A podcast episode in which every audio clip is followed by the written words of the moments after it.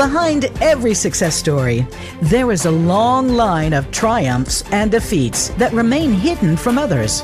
These stories get condensed into journeys that minimize the struggle and wrap up with a happy ending. But we know that's not how life works. That's where From the Ashes with Marc Azoulay comes in. On today's show, you'll hear honest conversations about the challenges that Marc's guest faced and how they overcame adversity. Now, here is your host, Marc Azoulay. Welcome back to the show. I'm your host, Marc Azoulay, and I'm here uh, with returning guest, Christina Dixon, to get a relationship update um, for both her um, and me. Uh, we're going to talk about essentially what it's like to be in a long term partnership. Um, we've each moved in with our partners. Um, we're looking at kind of that next stage of like, you know, marriage, kids, family building. And uh, I don't know about you, Christina, but I am fucking terrified. Welcome to the show.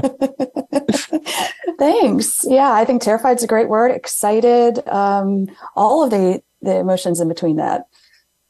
So uh, on this episode, we'll chat like you know both as humans and I think as therapists, right? Of like how do you navigate some of these conversations? Um, I'd be curious to know a little bit about like you know what commitment means to you and and how that shows up in the relationship, um, and what it's like to yeah just build long term bonds. Um, because what I'm starting to realize is that you know, love is very different from lust, you know, and then the honeymoon mm-hmm. phase is over. And I'm definitely, you know, I, I, am dating my girlfriend, but it's also like we're kind of family. Like we live together. We moved out here to Evergreen, Colorado. Like it's a very different thing. And and me personally, I haven't had a long term relationship. Right, I've had a long distance relationship that lasted a while, but that's not really a real relationship in some ways. Um, but the longest person I dated before Caroline was like a year or so. So this is all new territory for me. Same for me. I'd had very few um, long term relationships, but yeah, they were maybe a few months or a year or so. And to be in a place, um, Andrew and I have been together for a year and a half. And like you said, to um, be in that honeymoon, to move through that into now we're living together. Now we're talking about future steps. It's it's been a roller coaster. Yeah. So can you say a little about that roller coaster? Like what's what's the current temperature?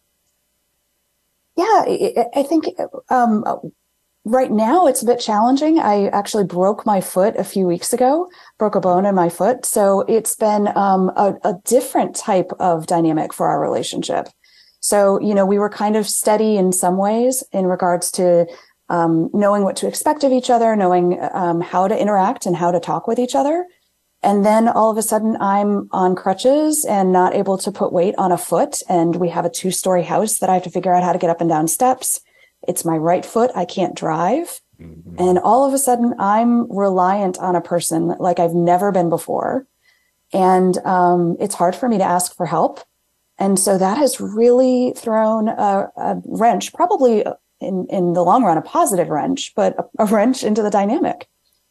Yeah, I mean that's real. We were talking a little before the show that um, you know my partner went through shingles last year, and it was a very similar thing where all these like yeah old feelings came up, and and she was like truly dependent for a while. Mm-hmm. Um, and you know I can step into this caregiver thing, but I I built up a lot of resentment. I think I got really scared mm-hmm. of just being like, oh my god, like is this what relationships are? Is this like the rest of my life? You know, um, we had a wonderful like first year of our relationship and you know last year was good too but you know first year was dating and we were like traveling a lot i was camping a lot we were all in the car every weekend it was always something fun and then this mm-hmm. shingles thing happens and it's like oh god like i you know clear your calendar right like i'm not going going anywhere with her there's a lot of stuff that i wanted to show her still in colorado um, things i want to do and i was just kind of sitting in a lot of disappointment um, which mm-hmm. turned to anger. I felt like I was trapped, and and a lot of that was me, right? Yeah. Like I had this idea that I had to, I had to be around her all the time. Where quite frankly, mm-hmm. most times she was just kind of like asleep, like she wasn't even aware of me there. Um, but yeah, I just it was crazy how I got thrown into that kind of like martyr role, and I didn't like it, even though I felt stuck right. in it. Yeah, yeah, I think it's super easy, especially if someone's a caregiver. Andrew's got same tendencies, so he steps into the caregiving role super well. But I am afraid of, and I think there was some resentment um, we've had conversations now about distribution of, of household tasks, like who does more or who does what. And, and just a feeling of frustration of like the, the trash never stops. The mm. dishes never end. you're always having to to take care of something around the house and then add in like you in, in a lot of ways is taking care of me. It's a lot easier for him to get up and get me a glass of water than it is for me to try to figure out especially at the beginning when i broke my foot. Um, and it's i am not a good patient. I am not good at asking for help. I'm not good at saying um, can you do this for me? And so he will then get angry at me because i'm pushing it. And he's like you're going to hurt yourself even more and this is going to go on longer and that resentment that anger will build up. Um, but i just don't want to be dependent. Yeah that, that other side's tough too. Like i got i got covid last year and i'm a i'm a horrible patient. I'm so bad. Like i am both very dramatic because i use i use humor to cope right? So i will literally be on the ground and be like i'm dying i'm dying i can't move. And i'm like being dramatic and i'm trying to like make a joke out of it but for someone that doesn't speak that language they think that i'm like actually dying Mhm. right? So like that's like kind of Mhm. weird. Um, and then I also have like unbelievably high standards. So like Mhm. I, I didn't notice. I mean, I, I know I have high standards, but I didn't notice it when I was sick until we really I was sick with somebody else, where it's like, you know, I, and it's kind of shitty to admit, but like, you know, if, if Caroline brought me like, you know, Campbell's chicken soup, I would be like, what the fuck is this? Like, why didn't you make this from scratch? Like, you know, I want ing- organic ingredients and like, you know, slow cooked broth. Like, what do you mean you just microwave some chicken soup for me? You know, like, right I have like un- unreasonable standards for how I want to be taken care of. And my Mhm. problem is I don't often communicate those. So it ends up just being this Mhm. thing where I'm like, well, I'm just going to take care of myself because, you know, I'm the best at it. And uh, I don't want Mhm. anyone else to like mess it up. But I can't because I'm sick. Right. So, Right, right. And I, I think I'm a little bit similar. It's not necessarily the perfectionist, but it's the um I yeah, I don't want to ask for somebody or it's it's not going to be um as as fast as I want it to be or the same way that I I would do it. Um yeah, like maybe it's the Campbell soup, but it's like, well, it's in the wrong bowl, or it's it's you know, you're you're it's it's not quite the right temperature, or something that that would be wrong for me. So yeah, and and I also think of it of like, well, if my partner wasn't there, then I would have to figure this stuff out on my own anyway. So why don't I just figure it out when he is there? yeah. Yeah. But so so complicated, so um yeah, like like um escalating in the way that like when I then get activated in some way, it, it influences him. He gets activated in some way, it influences me. And we're just kind of rolling down the hill, getting into a bigger snowball together. Right. Just like peeing off each other nonstop. Right. And, and hmm yeah, I mean, I think what I know about you, right, and we've talked about some of your previous episodes, is that you've really worked hard to be fiercely independent, right, and taken a lot of pride Mhm. in like the ability to be independent, to have like awesome life skills, to like be a high functioning human. And then when that gets taken away, it's just like holy shit, right? Or when that, when like you said, it's like I can just do this myself. I know how to do this. I have to do this. But having that thing that I know you're proud of, and I'm also proud of the same thing, like get taken away is um it's tough. It's really tough. Right. Yeah. and it, it stirred up for me also a lot of um, feelings about my body. So I, Yeah. I thought at one point in time, and, and we talked about it on a previous episode, but I thought I had repaired a relationship with my body. Yeah. And then my body is letting me down again, in my perspective. It's it's we're here all over again. And and fears about the future, like you kind of mentioned, is this how it's always going to be? Am I have this story that I'm always going to be the sick one in the relationship, or I'm going to be the one that's slower um, because right now I can't walk as fast as everyone else. So usually, you know, people are, are going ahead and then I'm catching up eventually. But like, oh, is this going to be me in 20 years where everybody else is racing ahead and I get there eventually? And so, you know, it's hard to then be a, an attentive partner when I'm in this um, really negative story about myself and my body and my independence. Yeah. When the spiraling is happening and like, oh my God, like it's just Mhm. gonna be more of this and worse, right? Um Right. I, I can relate. Like I don't well, I'll say I don't have a fear of death. I think I don't have a fear of death because I'm still young. I think it will come. I'm not like Mm-hmm. I've conquered that, but I do have a fear of aging, and I do have a fear of like Yeah. disability and like inability. Um, and I think Mhm. it comes down to what you're saying of like it's truly a fear of dependence, right? Or a fear of like weakness.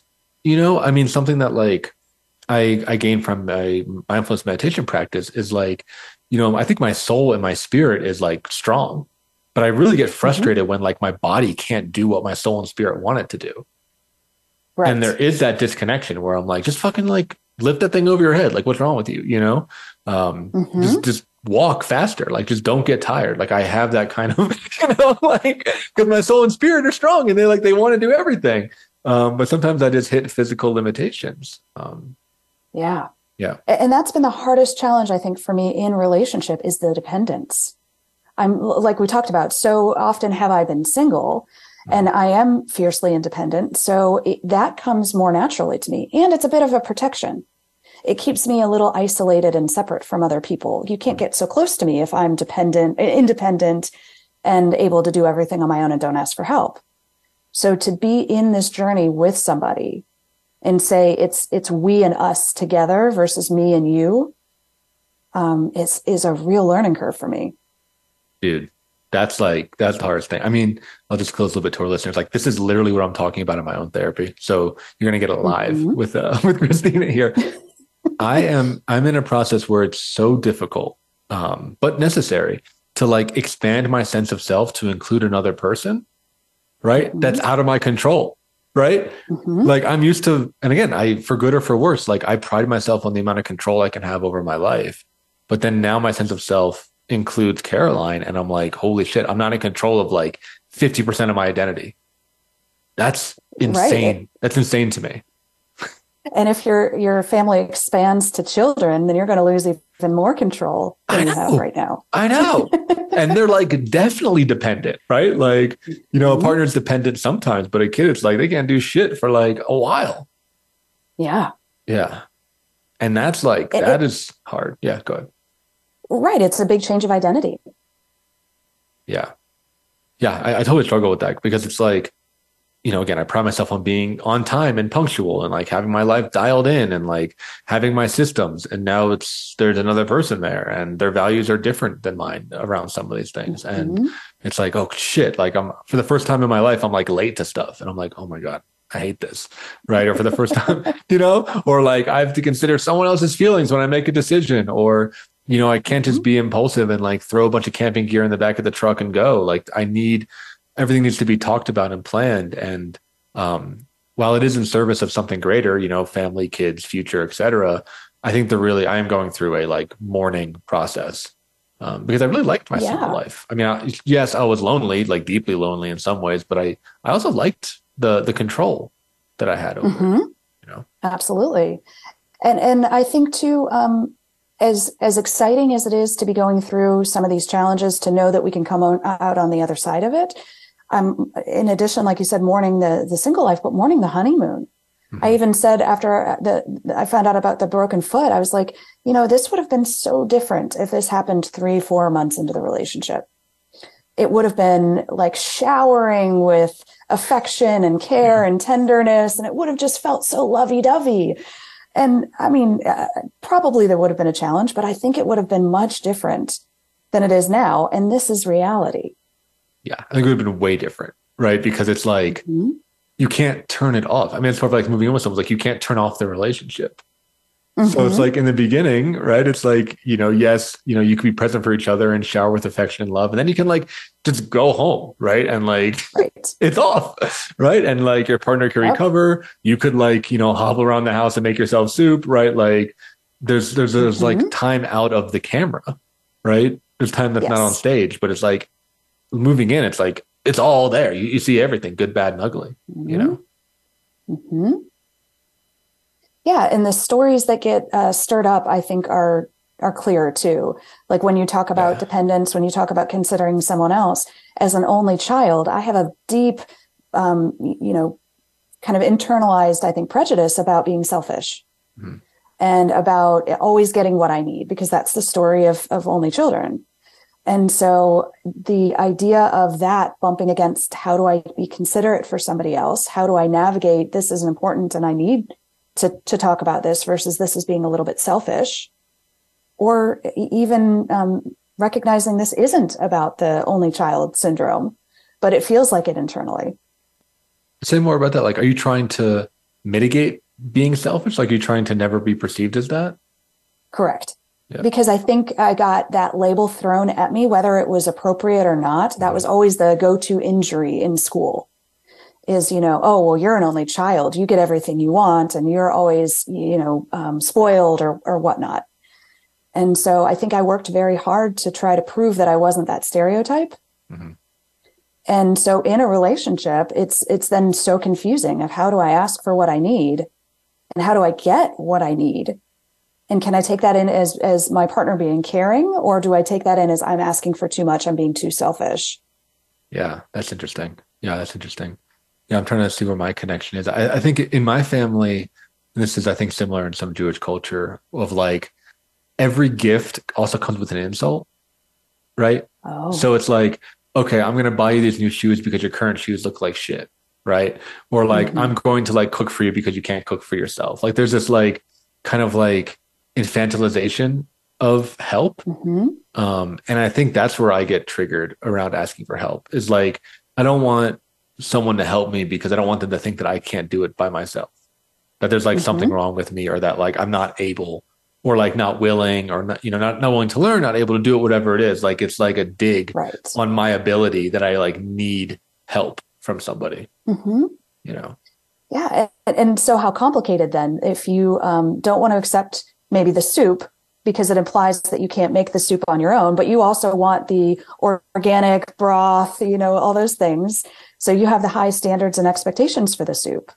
Yeah, because I'm like, I could, I can not only can I make the soup, I'm going to make the best goddamn chicken noodle soup you've ever seen in your entire life.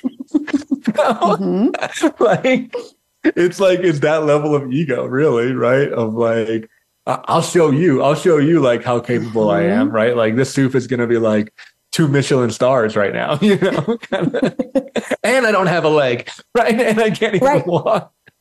Right. So the overcompensation just shows up. It's yeah. yeah, I'm going to to prove that I can overcome this, and even in a way that's that's harmful for me ultimately. Mm-hmm. Mm-hmm. Yeah. And you know, poor poor Andrew has to sit by and watch it happen, and then he gets his own feelings about it. Yeah. So what do you do about that? I mean, let's let's let's put our therapist hat on a little bit. You know, before we move to the break, like in the perfect world, right? Like, how would you navigate mm-hmm. that difference? well, I think the saving grace for me has been I have been in therapy this time. So I am having a space every week to be That's able good. to talk about what's coming up for me. Um, and to to help when I'm getting regressed, bring me back into my adult self and be a, a bit more objective.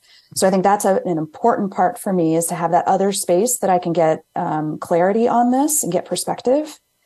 Uh, and I think communication for me, it's been um, how do I put these things into words so he has at least a sense of what's going on for me. Mm-hmm. It's not this mystery or this this confusion for him, but I can say it's really hard for me to ask for help, and when I do that, this is what gets stirred up for me. Um, I think it it grounds the both of us. Mm-hmm.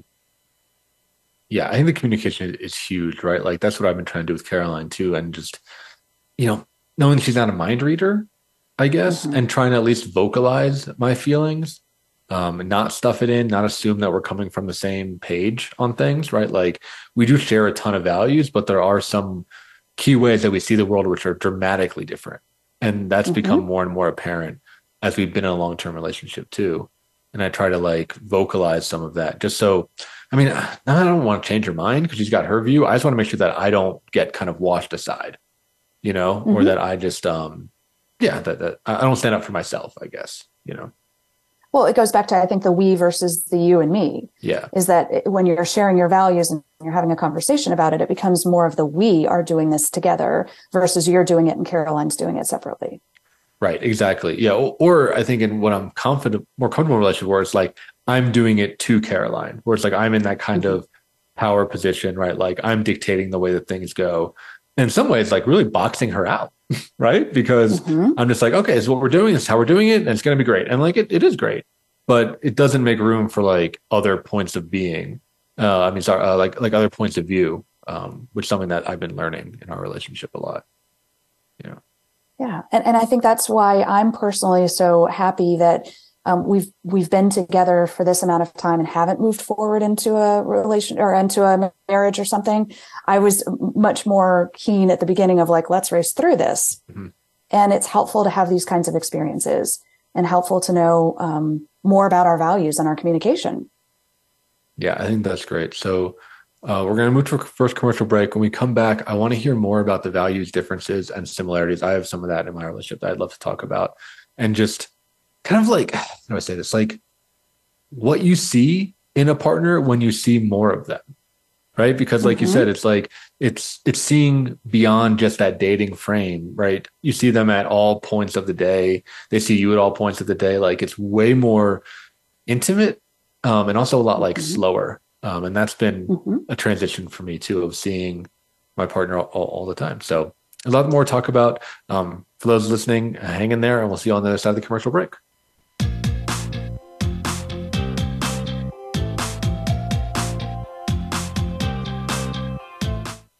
Become our friend on Facebook. Post your thoughts about our shows and network on our timeline. Visit facebook.com forward slash voice America.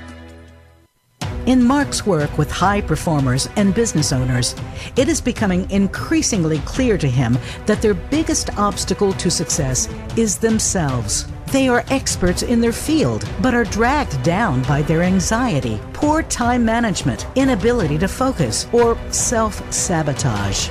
His role is to help you overcome these emotional and organizational issues so that you can truly excel in your business and your personal life. One of the most common hurdles that he sees is perfectionism, a crippling anxiety around performance. It's a fear of not being good enough, being publicly embarrassed, or of disappointing others. These fears paralyze brilliant people and bring them to their knees. This course will help you to break free from this mental prison and have more agency in your world. In this online course, we will break down the prison of perfectionism so that you can break out of it. For more information and to sign up, visit marc-azoulay.teachable.com. That's Marc, M-A-R-C dash Azoulay, A-Z-O-U-L-A-Y dot teachable.com. Where can you listen to some of the world's top life coaches ready to dish out success tips and entrepreneurial guidance? The Voice America Empowerment Channel will do just that. Whether it's personal growth, building a better business, or inspirational life stories, make it a daily habit to tune into our programs. From weight loss and personal branding to law of attraction and increased happiness, you'll find it every day at VoiceAmericaEmpowerment.com. The Voice America Empowerment Channel. It's your world. Motivate, change, succeed.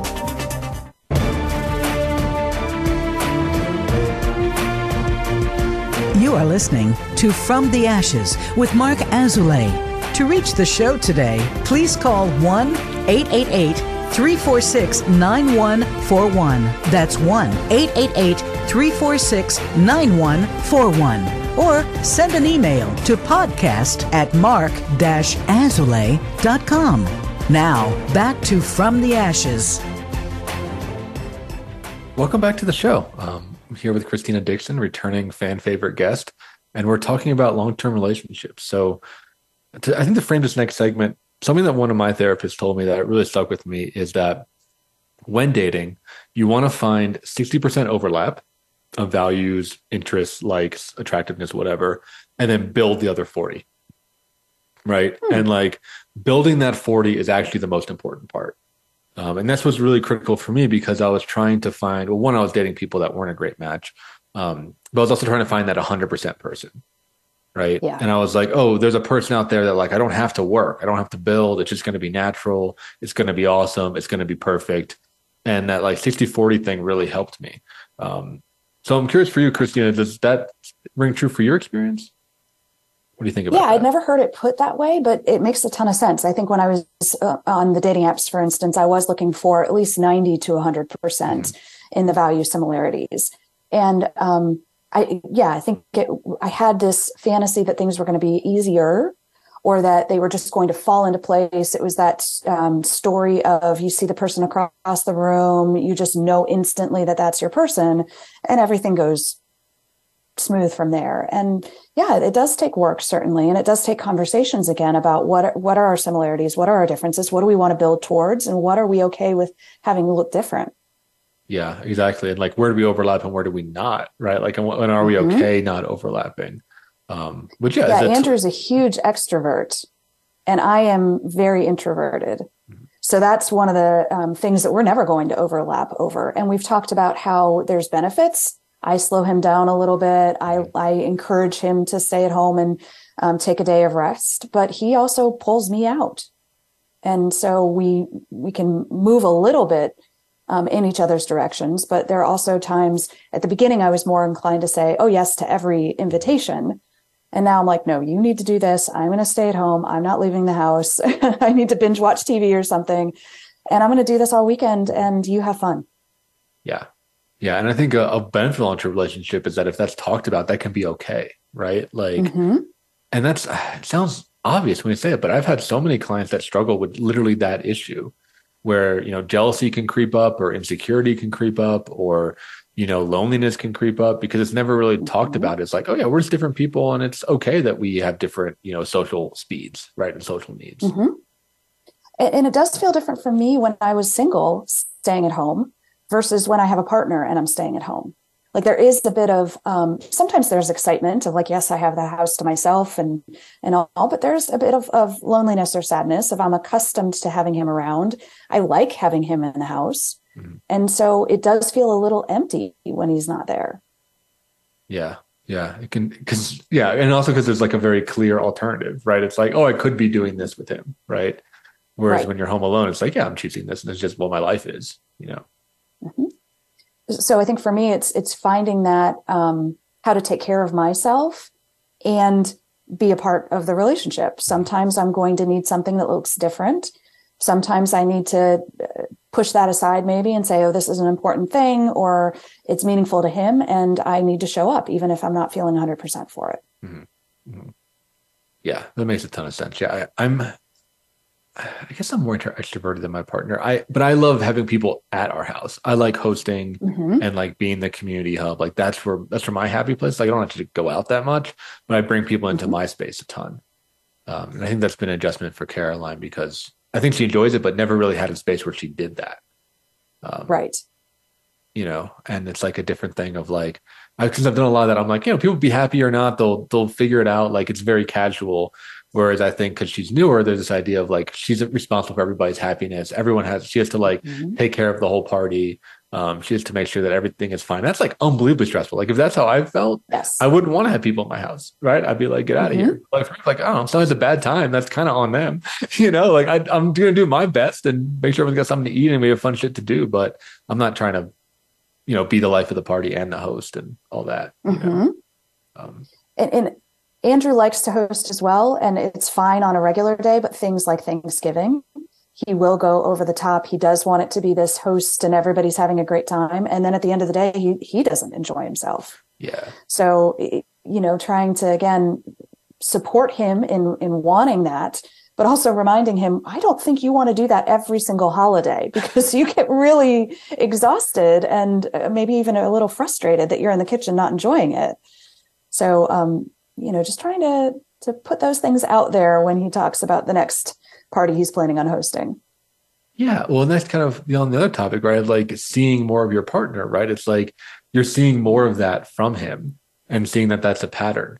You know, I mean, that's mm-hmm. been something that has come up in our relationship where, you know, for me, having just like Caroline as a mirror for me is pretty intense because I just kind of operate in my own like quirks and my own buzz, but to really like have that ping off someone else is uh a learning experience for sure, you know? Right. And so she's able to see you, but also um, is impacted by you. Right. So, you know, when Andrew is hosting and a bit stressed out, I can feel it. And therefore it's, it's it influencing my experience of it too. And so, yeah, then I think there's a pinging back and forth. Yeah. Like that's the part where I'm like, oh God, I need to do more therapy or more work. Right. Because I have, and maybe Andrew has this too. I don't know, but I have a thing where like, especially when I'm stressed or when I'm overwhelmed, I I don't collapse, which is good. I've worked hard on to collapse, but I do go into like Terminator action mode, where like mm-hmm. I cut everybody off, including my partner. I go hyper focused and I just like task and like get things done, and I'm like in like the zone. Um, mm-hmm. And while and while it is effective, it is very isolating for my partner um, because she wants yeah. to help or she wants to be involved or she just wants to like hear from me right? She wants to like listen mm-hmm. and like know like how I'm feeling. and I'm just like, nope, this is irrelevant. Like I just need to just do it, and I'll like I'm gonna come out of this like fume state in like two hours, Mhm. you know. And when I was single, like that, I was fine. I didn't even know that was a thing because I didn't have somebody to ping off of. I didn't. I wasn't Right. considerate of anyone else's emotional needs because there wasn't anybody else there, you know. Mhm. Yeah, and and that that reminds me a little bit of my parents. Actually, my dad was a little bit of he would go kind of into a tunnel, and my mom would express frustration of I, you know, I don't basically hear from him until he's got it resolved, and then he comes out on the other side and he's in a much better mood. And there's not that opportunity for the partner to go through that journey and to experience it. It's kind of a, at least for my mother, it was jarring. Yeah, yeah. So I, I learned that about myself. That it's, it, it- I think it's very jarring for Caroline too. I didn't again. I didn't really know I had that because I didn't have that mirror. Um, hmm yeah. Are there patterns of yours that are getting highlighted?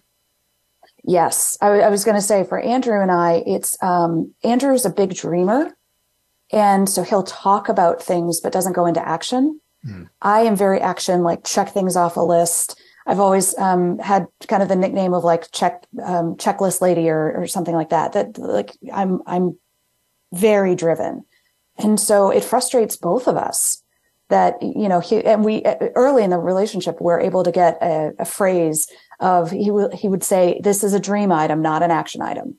And then for me it was like okay cool. I don't have to think much of this. You can play in fantasy land all you want.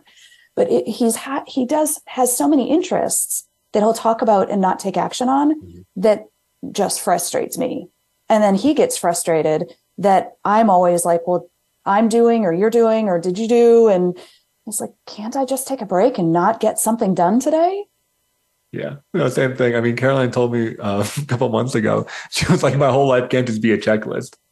And I'm like, "What do you mean? That's what life is about. is you check stuff off the list, and then the rewards you get to put more stuff on the list, and then you check that stuff off the list, and then you get to put more stuff on the list, and then you just keep checking forever." Mhm. Um, but no, similarly, right? And, and I think it's it's gotten in the way of me connecting with her because she is also a dreamer and she'll dream and want to like play with these ideas. And I can't enjoy the ideas because my Right. first step is like, okay, but how do we actually make that happen? Like this is Mhm. cool, but like I'm already in the planning mode and I'm already seeing like the dollar signs, you know, cha-chinging in my brain. I'm already seeing like the time off of work. I'm thinking of like a vacation or something, right? Like I'm already seeing like right okay, I need to like, if I want to do this, I need to devote like 20 hours of research to this so that I feel prepared and that like we know what we're doing, right? Like I'm like already creating the project management plan. Um, hmm when she's like, oh, like, wouldn't it be cool to go to Peru? You know? and she wants you to be like, yeah, Peru's awesome. You know? Right and Where I'm story. like, how do we go to Mhm. Peru? You know? well and it's tricky because uh, andrew's talked about hawaii he's wanted to go there for a long Yeah. while he keeps mentioning that that's an interest of his and so i'm like okay let's make that happen so we're actually traveling in a few months Nice. but it, it, it is that like how do i determine that that's one that we're taking action on versus that's just a dream item let's fantasize and, and play around with the idea of peru um, but then I, I think what works well for us is he's leaning into my strengths. So we've decided how long we're going to go. I booked the flight i booked the hotel. I've got ideas of um, activities that we can do. He said I, I don't want to do activities every day. Can we do a beach day kind of in between? Like perfect. So he's he's weighing in but he's also happy to step aside and say you actually make this happen. I'll enjoy it when we get there. Yeah. That's the, that's the, are you, are you also a Capricorn? You are, right? No i'm No. an aries You're an Aries. Okay. Yeah. Caroline's an Aries. I'm in Capricorn. 'Cause, yeah, I see that as like a tradition, like a, like a Capricorn thing of like just planning. Um, but it's just, it's the same thing, right? I mean, like we have a, we have an inside joke where it's like, we'll be planning a trip and I'll be like, okay. And the trip's like, you know, six months away. And I'll be like, how are you going to feel on like the third day of the trip? Like, do you want, do you think you're going to want to do like a hike on that day? You know? And it's like, what do you mean? like how am I supposed to tell you like well my energy level is gonna be, you know, Mhm. six months from now? And I'm like, I don't know. Like I, I think I know about that. I mean, I know like and I could be wrong, but like I just I just have this like I'm playing out the future all the time. Um and trying to build this thing. And I think she gets frustrated when I'm trying to like do that because she's a much more like in the moment, flexible Mhm. person, you know. And I, I so want to learn that. We've talked, Andrew and I, about yeah. we we tend to be a little more on the extremes. And so our hope is in our relationship together, we move a little towards the center. And uh, never to assume that I'm going to be exactly like him or that I'm going to be in a place where, yeah, I can totally be in the moment. But if I can move towards the moment and he can move a little bit more towards planning, I think we're going to be greater people down the road. Yeah, I agree. I mean, the same thing. Like, I mean, Caroline does help to slow me down. She helps me to appreciate the beauty, right? Like, you know, we do a lot of nature stuff. So it's like, I love kind of what you said with Andrew. It's like, I'll be out there, I'll plan it, I'll get the road, I'll get the route, I'll make the hikes. But like, she's the one that stops me and says, Hey, like, look at this sunset. And I'm like, Oh shit, that's pretty cool. Or like, like, like, like I'll miss all that because I'm just like executing the program. Right. You know, like I won't appreciate it um and she lights up and, and she's great to drive around with because she'll she'll light up and she'll like tear up when she's something beautiful and she'll like highlight it and i'm like oh yeah that's i mean that's actually what this trip is supposed to be about it's not just like can Marc Azoulay do the plan he said he was going to do which is i think what my enjoyment is you know right like, oh i did all this stuff i checking that off, off the list. list. yeah exactly you know? yeah which i think is a fun reason why opposites can be together is you know we can build on each other's strengths. We can learn a little bit. We can bring um, different perspectives because we've both said andrew's talked about dating people similar to him and he's like those relationships never work. And i can't imagine being with someone more like me. I think i'd be so stressed out all the time. Yeah i don't think i could do it. I, I think i would it would be i mean i've been in those and those have been nothing but power struggles because mm-hmm. we're both trying to like control and plan and like dominate and like have it our way. Um, whereas I think, yeah, the complementary roles is very helpful. Mm-hmm. Yeah. So it, it makes me a bit excited about the possibilities in the future that, you know, we can move towards that and, and who knows what things are going to be like years down the road. Yeah. So I ask you this question. And I think it's like, it's an interesting question that I see come by my men's groups a lot. I think a lot of our generation is dealing with this as we're kind of going into like the adult role, um, which is a question of roles, right? Like, how does our generation deal with like gender roles, right? Or how's our or deal with like professional roles, deal with the house chores, right? And I think it's not strictly man and woman, but I have found that having roles, or at the very least having like territories, is helpful, mm-hmm. even though that's so counter to how I was raised as an East Coast millennial of like everything should be equal, everything should be fair, everything should be the same. Um, I found myself like really towing into the role side of things. The, the, like, does that make sense? Can it, it does. I think yeah. there's there's another way of um, I've talked I've heard some relationship people talk about it that it's not equal, but it's how do we play into our strengths? Yeah. So I like hand washing dishes. Andrew hates it. So, or I don't, I don't want to say I like it, but I don't mind it. Um, so I, I hand wash dishes. And that's something that I do all the time. Mm-hmm. Uh, he basically never does it. And for the most part, that's okay because it's something that doesn't bother me. It really does bother him. So why not lean into that? Mm-hmm. We also then outsourced. Neither one of us love cleaning. So we've hired someone to come in and clean the house. We have that privilege but that eases a lot for the both of us because that would be a struggle and that would be a constant fight and negotiation. That's a big one. Yeah, the like the, the you know every other week cleaning person is is critical. Mm-hmm. Um, beats a lot of stuff. Yeah, I think that's that's one of the things that saves our relationship. yeah, yeah. I mean, I think with with Caroline and I, you know, on, on the role front, like we find ourselves settling into some of the gender roles of like as the male, like I'm initiating, I'm doing a lot of the planning, I'm like building the structure and then she brings the beauty and the enjoyment and like the actual like depth to it. Um mm-hmm. i know that was something uh, for her that brought up a lot of insecurity in the past where she was like i want to be the one doing these things too but she doesn't really like like it right? Or it doesn't come naturally to her. Um, mm-hmm. and then i'm such a control freak that i think it's never good enough. So we're trying to settle into like these different different ways of being you know? And it, it's hard. Yeah. it's hard it, it is. There's a lot of excitement and a lot of um, fun in relationships, but there is some work. I, you know, some people balk at the idea that relationships shouldn't be hard, but I think that there's maybe not hard, but work. Yeah. Yeah. So that's a great segue as we go into our final commercial break here. I think when we come back, we'll talk about you know some of the end goal the beauty stuff right like the the positive side of like what we're building towards and how a listener might do some of that work um, overtly i think we'll kind of put on our therapist hats for a minute and just talk about like what that work could look like um, and how to frame it in a positive way so um, thanks so much for tuning in uh, hang on that on in there and we'll see you on the other side of the commercial break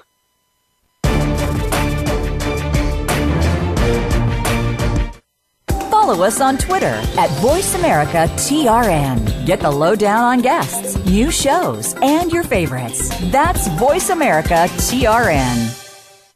In Marc's work with high performers and business owners, it is becoming increasingly clear to him that their biggest obstacle to success is themselves. They are experts in their field, but are dragged down by their anxiety, poor time management, inability to focus, or self sabotage.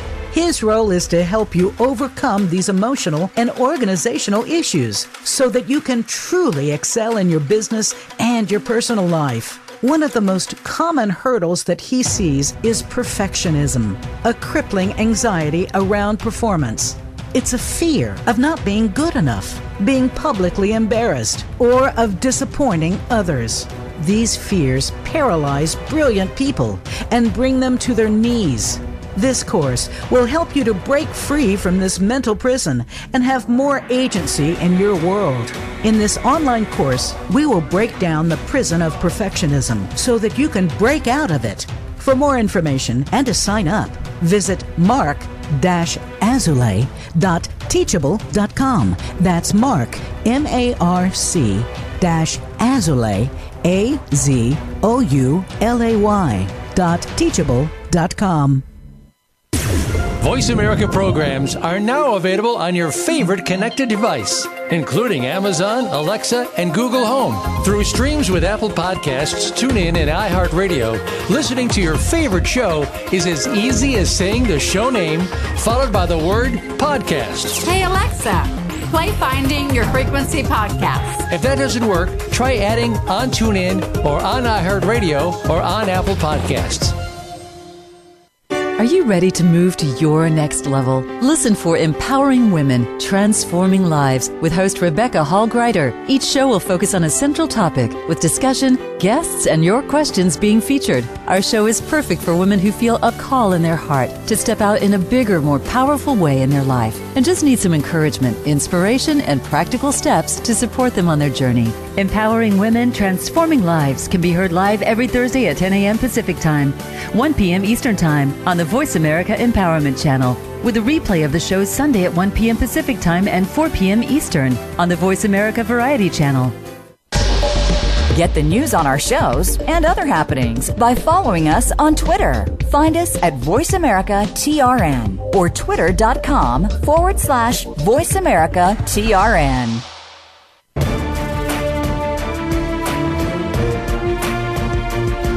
You are listening to From the Ashes with Marc Azoulay. To reach the show today, please call 1 888 346 9141. That's 1 888 346 9141. Or send an email to podcast at marc azoulay.com. Now, back to From the Ashes.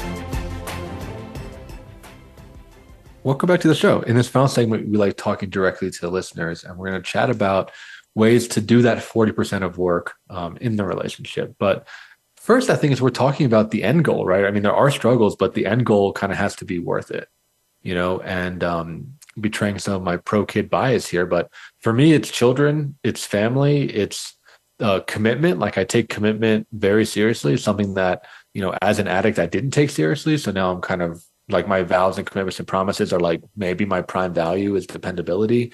Um and this idea of you know frankly going through like the human process of being a parent. Like i feel like there's like a real developmental step there that i'm afraid of missing out on.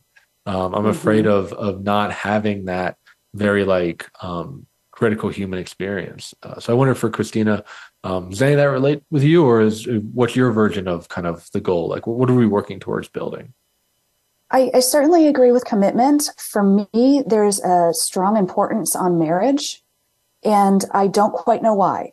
Yeah. Because intellectually, I can look at it and say, you know, we own a house together, we're living together, we're committed in this relationship, we don't have any expectations of of leaving, what difference does it make to me whether there's a piece of paper or a ring? And yet it's important for me. So I've done a lot of you know, trying to understand myself to know what is it about that institution that feels important and why do I think that that's going to um, be something that secures the relationship instead of the actual commitment. Yeah, what did you come up with? I'm curious. Like, what's what's the importance of marriage to you? I'm still kind of working on it. Yeah, I, I think there's a, a, fallacy in my mind that um, a marriage is is you're locked in. You're you're in it. You're you're fully committed. And I understand that so many people get divorced and you know my parents got divorced after being married for over 25 years. So it's not like a, a something that I haven't experienced, but for some reason in my head it's like, "Oh, if that marriage happens, then we are serious and we are in it forever."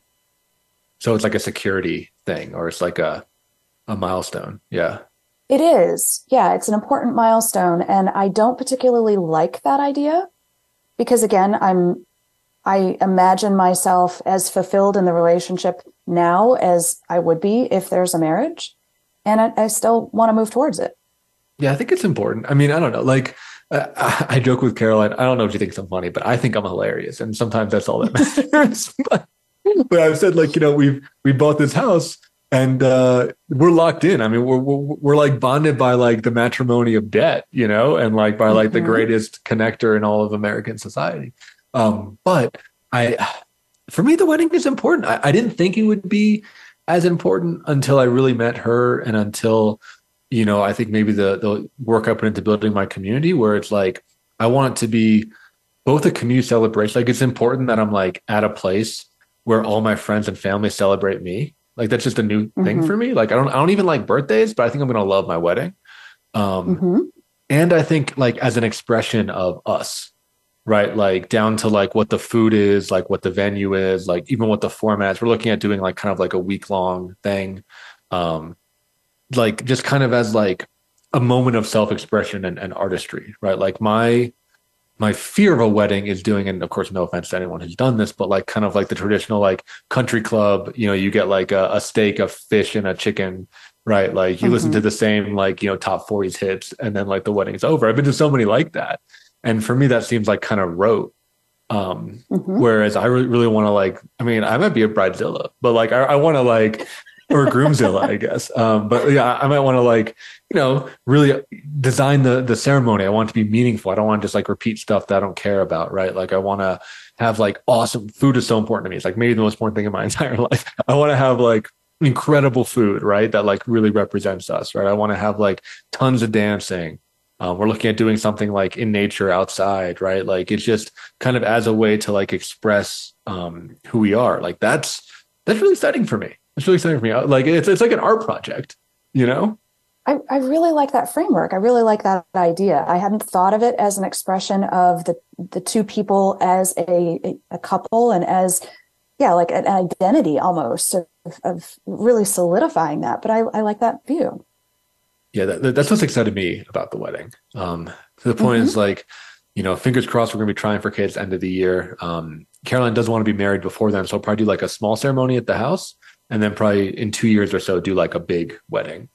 Um, because again, I have high standards. I don't want to compromise. And like all the all the venues are full now because everyone's yeah. doing their COVID weddings or their COVID wedding mm-hmm. parties or things like that. Um, so I, I, hate being rushed and I want to do it right. So that that's the current the current plan for you and the listeners out there that are following along with my relationship development. um, that's that's where we're at. But I, I like that um, flexibility that you're talking about. That it doesn't have to be a certain way. It doesn't have to be okay. We we have to do this in a, a timeline before something else. It's, we can do a different ceremony, but we can also have the big party and the big expression when it's it fits more for us and when we right. have the time for it.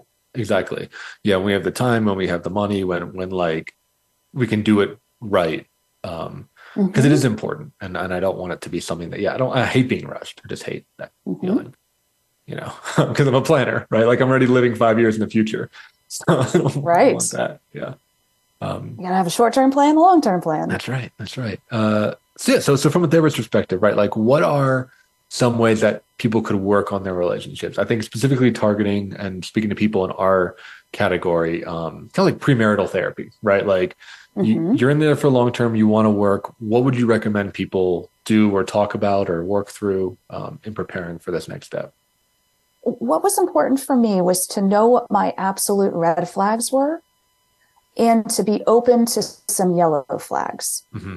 And, and the way that I look at yellow flags is I need more information it's it's not clear it's a green flag or a red flag it's it's uncertain or you know maybe i need to understand it better and i think like you were talking about when i was looking for people with the 90 or 100% values i was looking for all the green flags no red no yellow like we just have to hit it off and to understand there are some non-negotiables for me but there are other things that maybe i can tolerate living with or that i can grow to understand or maybe i can be a better person because of um, so i think that own clarity within myself, but also a willingness to have a conversation.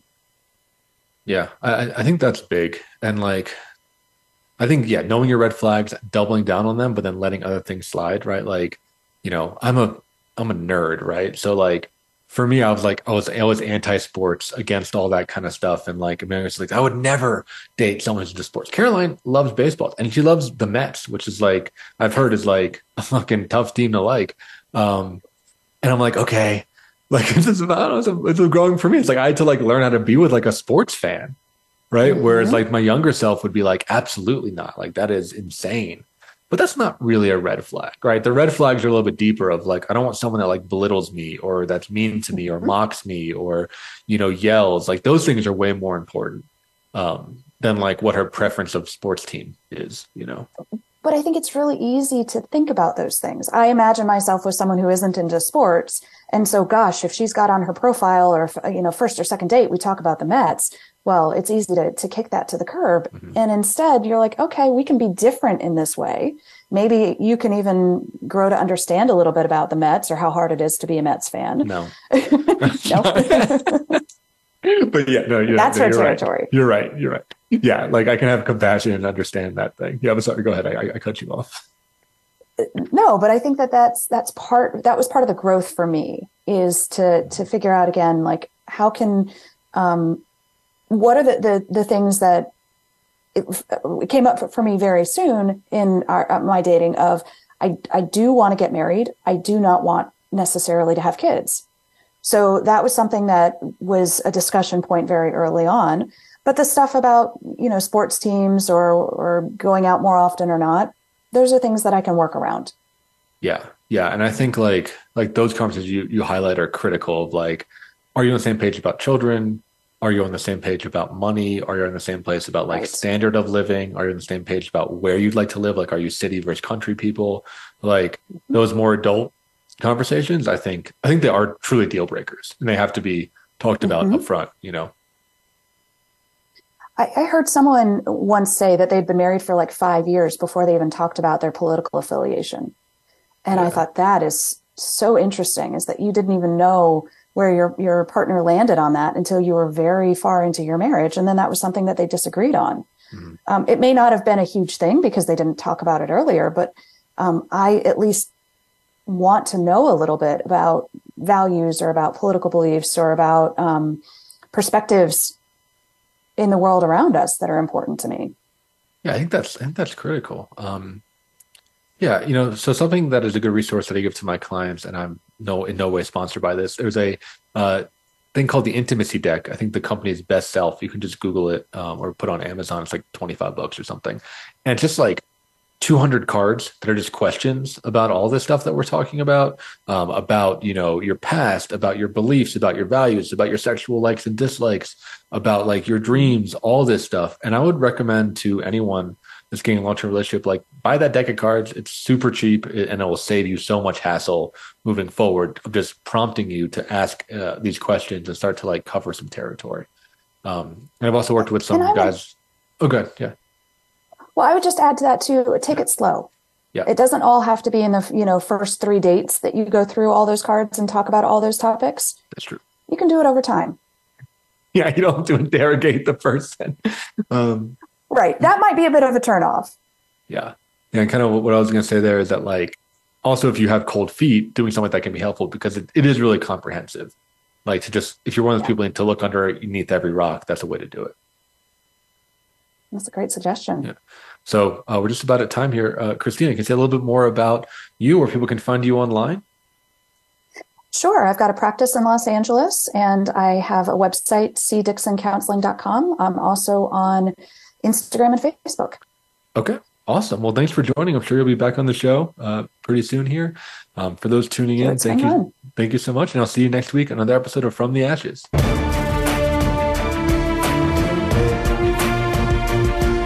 Thank you for joining host Marc Azoulay on From the Ashes. Be sure to tune in again live next Friday at 2 p.m. Eastern Time and 11 a.m. Pacific Time on the Voice America Empowerment Channel or subscribe on your favorite podcast platform.